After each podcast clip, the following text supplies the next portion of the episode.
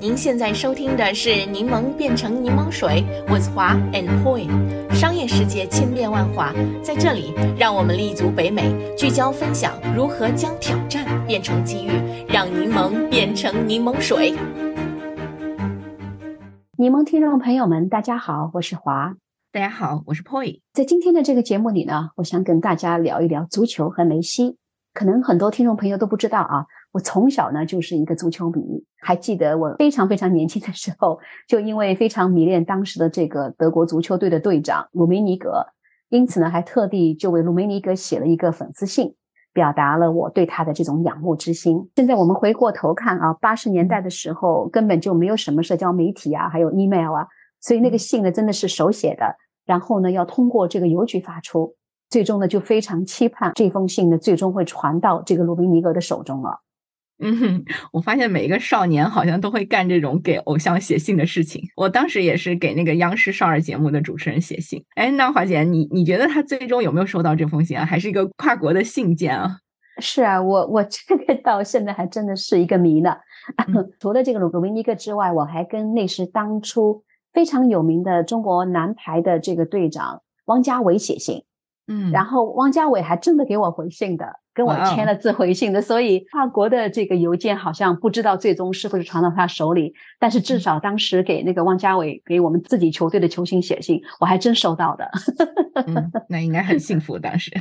对，不过呢，真的现在说回来啊，想想当初要跟一位自己崇拜的这个名人交流，是好像真的是非常的遥远，也有点神秘的感觉啊。现在呢，就是因为后来对这个足球的热爱啊。我对这个球星的跟踪呢，其实也一直没有停过。比如。大家非常熟悉的，像英国的这个贝克汉姆啊，还有后来的这个鲁尼啊，还有 Harry King，阿根廷的这个马拉多纳，大家都是非常熟悉的。意大利的罗西，还有德国的那个金发的 Bastian Schweinsteiger。我是非常非常喜欢他，还有呢，现在的这个英联的当红小生 Holland，当然还有我们大家非常熟悉的梅西的这个老对手 C 罗，这些人，由于呢工作繁忙呢，就是足球是看的不多，但是这个球星的新闻呢却是很少落下的。不过在这么多的球星里面呢，啊，在我们这个时代啊，我最喜欢的一位球星，那就是这个梅西了。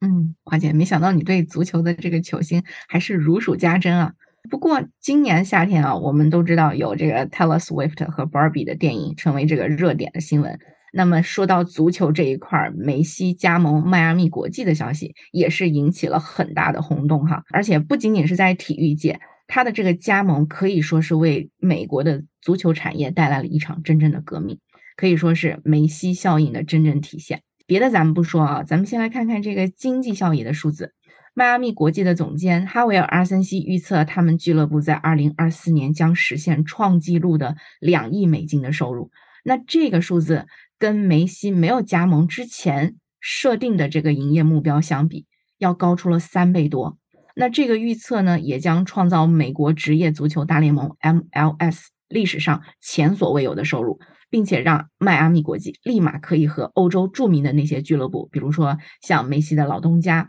巴黎圣日耳曼，或者包括这个著名的德国拜仁慕尼黑等等这些俱乐部持平了。嗯，那现在呢，甚至已经有人呢把这个迈阿密国际和世界上最有钱的这个俱乐部之一，也就是巴西的弗拉明戈俱乐部进行比较了。那巴西的弗拉明戈俱乐部呢，在二零二二年的收入就已经达到了二点四亿美元。如果我们刚刚提到的对迈阿密国际的这个预测成真的话呢，它就马上会成为了弗拉明戈俱乐部的最大竞争对手之一了。那么这个成绩呢，对于一直是处于这种小三地位的美国职业足球大联盟来说啊，真的是一个非常非常了不起的成就了。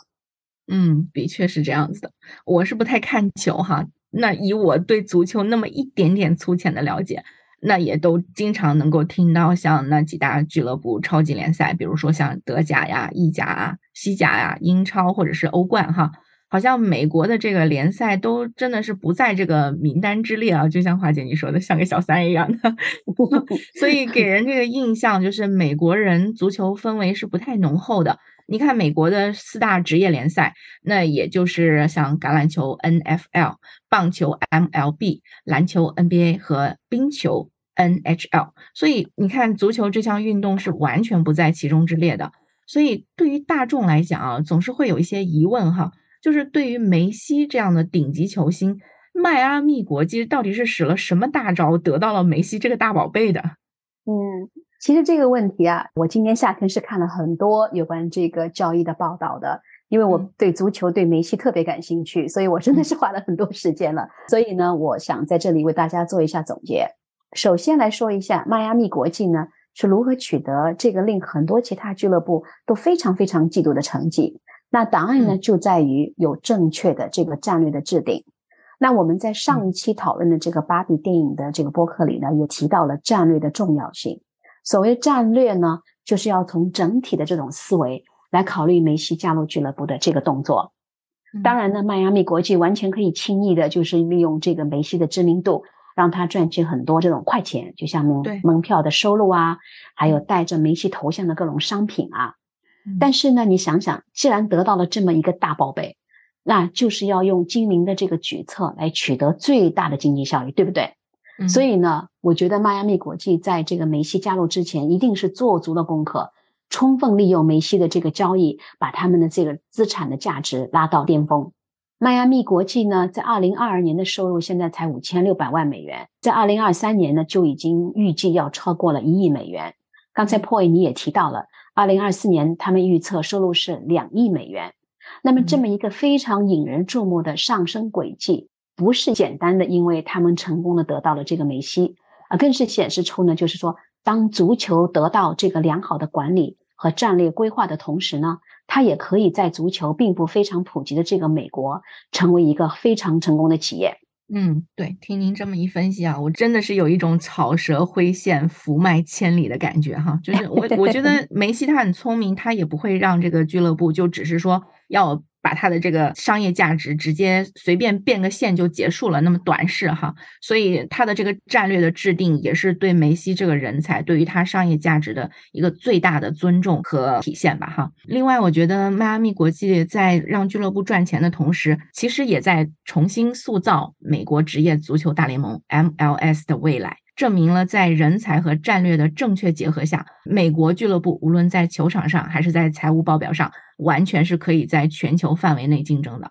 如果说2007年当贝克汉姆从英国来到洛杉矶，加盟洛杉矶银河队，是 MLS 向世界打开大门的重要时刻，那么十六年后，也就是在贝克汉姆牵线搭桥之下。梅西加盟了迈阿密国际，无疑是让美国足球进入一个更加现代化和职业化的新时代。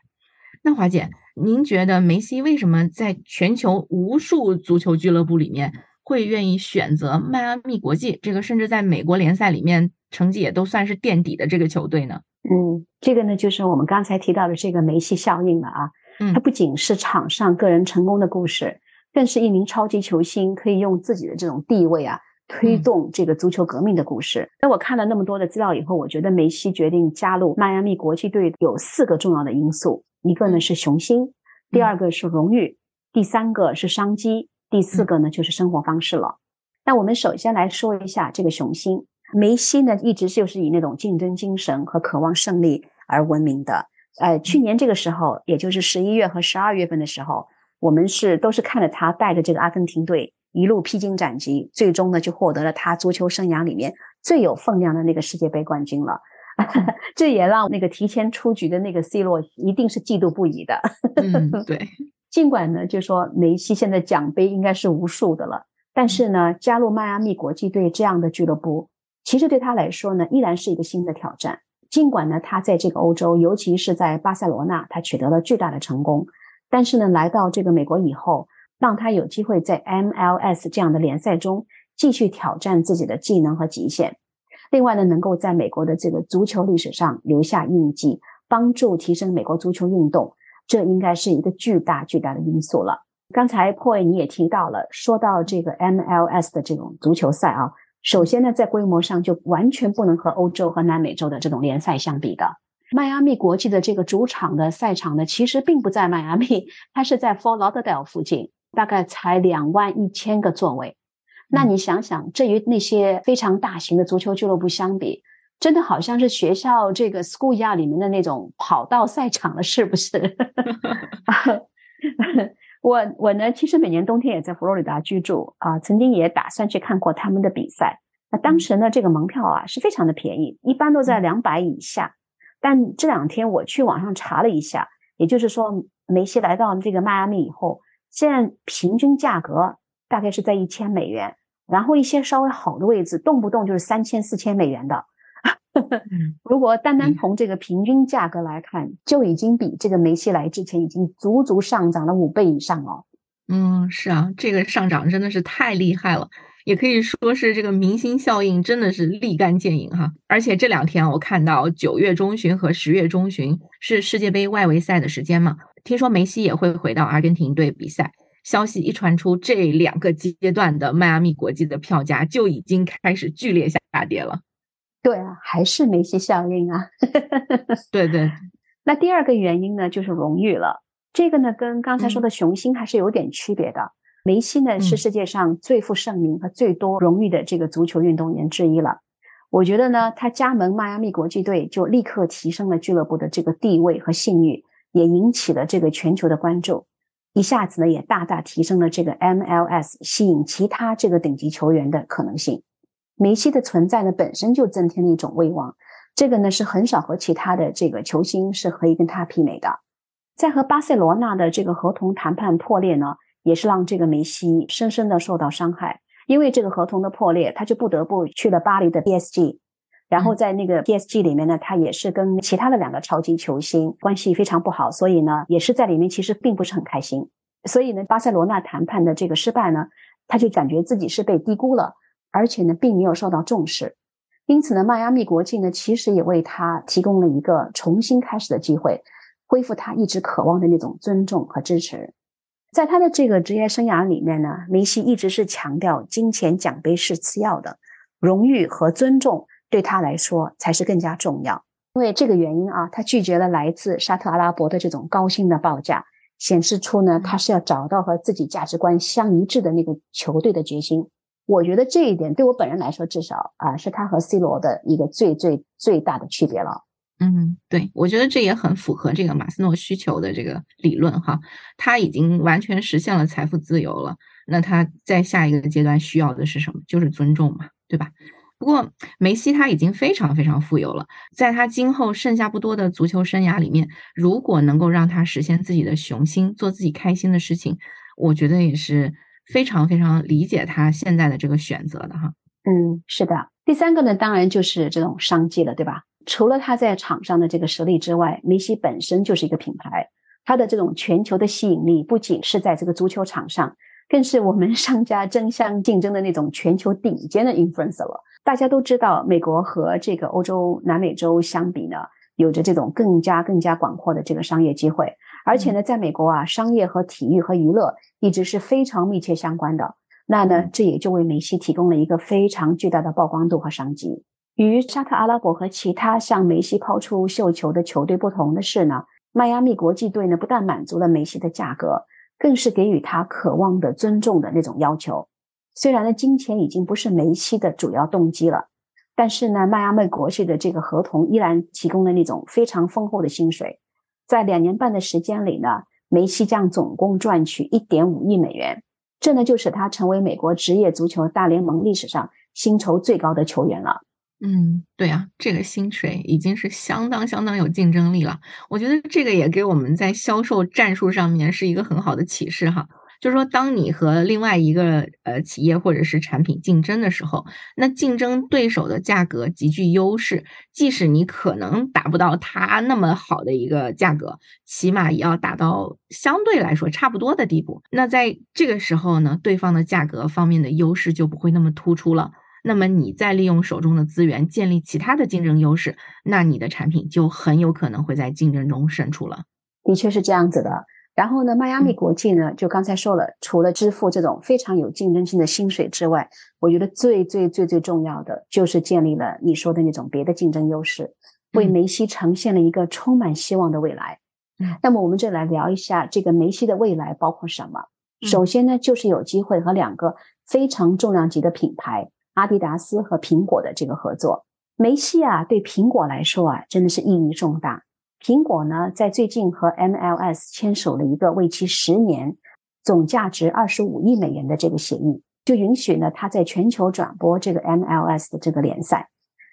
尽管呢目前尚不清楚有多少人已经订阅了苹果的这个赛季通行证，但是呢有了这个梅西的加盟，那以前平平淡淡的这个 MLS 忽然之间就会有了很大的吸引力，一下子呢就成为吸引新的订阅客户的一个最好的营销手段了。就我看到的这个《华尔街日报》报道，梅西呢将获得所有的新订阅 MLS 费用的一部分的收入。如果你持有这个 MLS Seasonal Tickets 的话呢，那么这个订阅是免费的。但是对于其他用户来说啊，每月的费用呢也要高达十四点九九美元，都差不多十五美元。然后如果每年订阅的话呢，啊，这个年费呢是九十九点九九美元，也就是说一百美元之间。那单单这个收入的话，其实也是相当可观的了。再来说说阿迪达斯，其实呢，在梅西加入之前，阿迪达斯呢已经是迈阿密国际的合作伙伴了。但是呢，由于梅西在整个足球俱乐部的生涯里一直都是穿着这个耐克的球衣，因此呢，梅西加盟这个迈阿密啊，忽然之间就让阿迪达斯有机会和这位巨星合作。那这对阿迪来说真的是一个巨大的胜利哎。然后对耐克来说，真的是一个巨大的损失。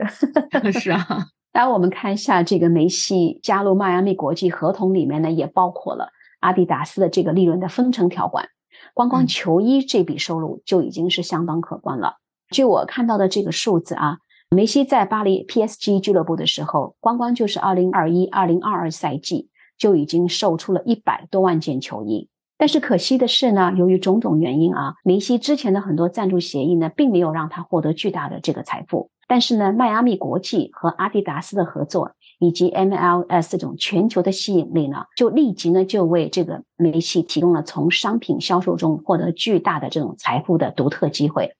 你想想啊，就单单球衣销售这一项。梅西在接下来两年内就会预计赚取一亿到一点五亿欧元呢，嗯，真是非常的可观，跟他的薪酬差不多了。对呀，然后第二个呢，就是俱乐部的这个 ownership。那对于梅西来说啊，去迈阿密的另外一个非常非常重要的原因，就是有机会跟随现在俱乐部的老板大卫贝克汉姆。在梅西为期两年半的这个合同结束以后呢，他是有可能成为迈阿密国际队的这个股东，跟这个贝克汉姆相似。梅西呢，在迈阿密国际队呢也会持股，这呢可以给他有机会在缔造俱乐部的这个未来，以及美国足球这么一个更广泛的舞台上扮演一个非常重要的角色。嗯，美国啊，真的是一个经济大国啊，比起欧洲啊，比起加拿大，比起世界上很多地方来说，真的是一个充满商机的地方。所以呢，像梅西这么一位世界级的宝贝，在美国这个金宝盆里呢，我相信一定会碰撞出更多无数的这种商机的。嗯，对，我觉得这一点真的是非常非常重要，就是太有想象力了。你像迈阿密，它是属于在那个佛罗里达嘛，那它是基本上是衔接了那个北美洲，然后再加上南美这里一起连在一起，那它是整个改变这一片大陆的这个足球产业的这个商机。那你说换任何一个人都会觉得热血沸腾的，而且对于像梅西这么一个有追求的球员来说。那绝对是非常有吸引力的，那就好像一个优秀的演员，他想要自己亲自指导一部电影哈。那作为一名球员，如果有机会去运营一个俱乐部。可以去改变这个地方对于足球产业的这个运营方式，那我觉得真的是太棒了。而且我们刚刚聊到的这些商机，也只是梅西进入美国市场的一个开端啊！相信今后一定会有更多五花八门的商机，让我们这位世界级的球王也会成为世界级的顶级富豪。我想应该快了。是的，那最后一点呢，就是要聊聊生活方式了。在美国啊，尤其是迈阿密。啊，我觉得真的是为来自世界各地的明星们提供了非常有吸引力的这个生活方式。刚才也提到了，我本人呢也是每年冬天在迈阿密附近居住，它的这个气候、文化和便利设施真的是居住和打球的这种理想的目的地。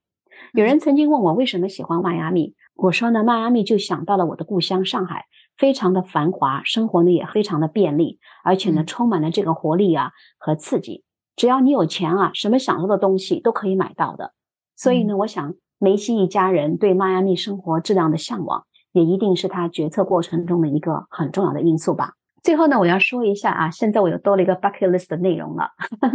那就是要在迈阿密看一场梅西的这个足球比赛啊。等我看了以后呢，我和大家再来分享一下我的观后感。嗯，一定是热血沸腾的。嗯，那最后我们来总结一下哈。那根据华姐的这个分享呢，她认为梅西加盟迈阿密国际主要是有四个原因：第一是能够让他在足球场上继续挑战自己的雄心；第二呢，能让他继续享受应有的尊重和荣誉；还有第三是肉眼可见的美国无穷无尽的商机；第四点是迈阿密吸引人的这种生活方式。那四个重要的因素完美的结合在了一起。这的确是一个战略性的转移啊，不仅有益于他个人和家庭，而且对于美国甚至北美、南美整个足球格局以及其商业潜力都会产生非常重大的影响。那说到这里啊，我又想到了 C 罗哈，希望他不要太妒忌了。好，那对于我们的听众朋友们来说呢，我觉得这也是一个人才争夺战很精彩的案例哈。我们都说啊，二十一世纪什么最重要？人才最重要。梅西是人才，这是毋庸置疑的。那如何争取到呢？不仅是给到有竞争力的薪水这一条，还有很多是可以做的，就看你有没有诚意了。做到了，就可以把劣势淡化，让不可能变成可能。好了，今天的节目呢就到这里了。在结束今天这一期的节目之前呢，我们也想询问一下我们的听众朋友们，你们对今天的话题有何感想呢？欢迎大家在我们的网站上留言。另外，我们也欢迎大家加入我们的 LinkedIn Community Page，与其他播客听众朋友们一起学习探讨更多的商业案例。谢谢大家的收听，我们下期节目再见，再见。感谢收听我们这一期的内容，欢迎订阅我们的 Podcast 频道，搜索“柠檬变成柠檬水”。我们期待与你一起热爱学习、热爱思考、热爱品牌、热爱挑战。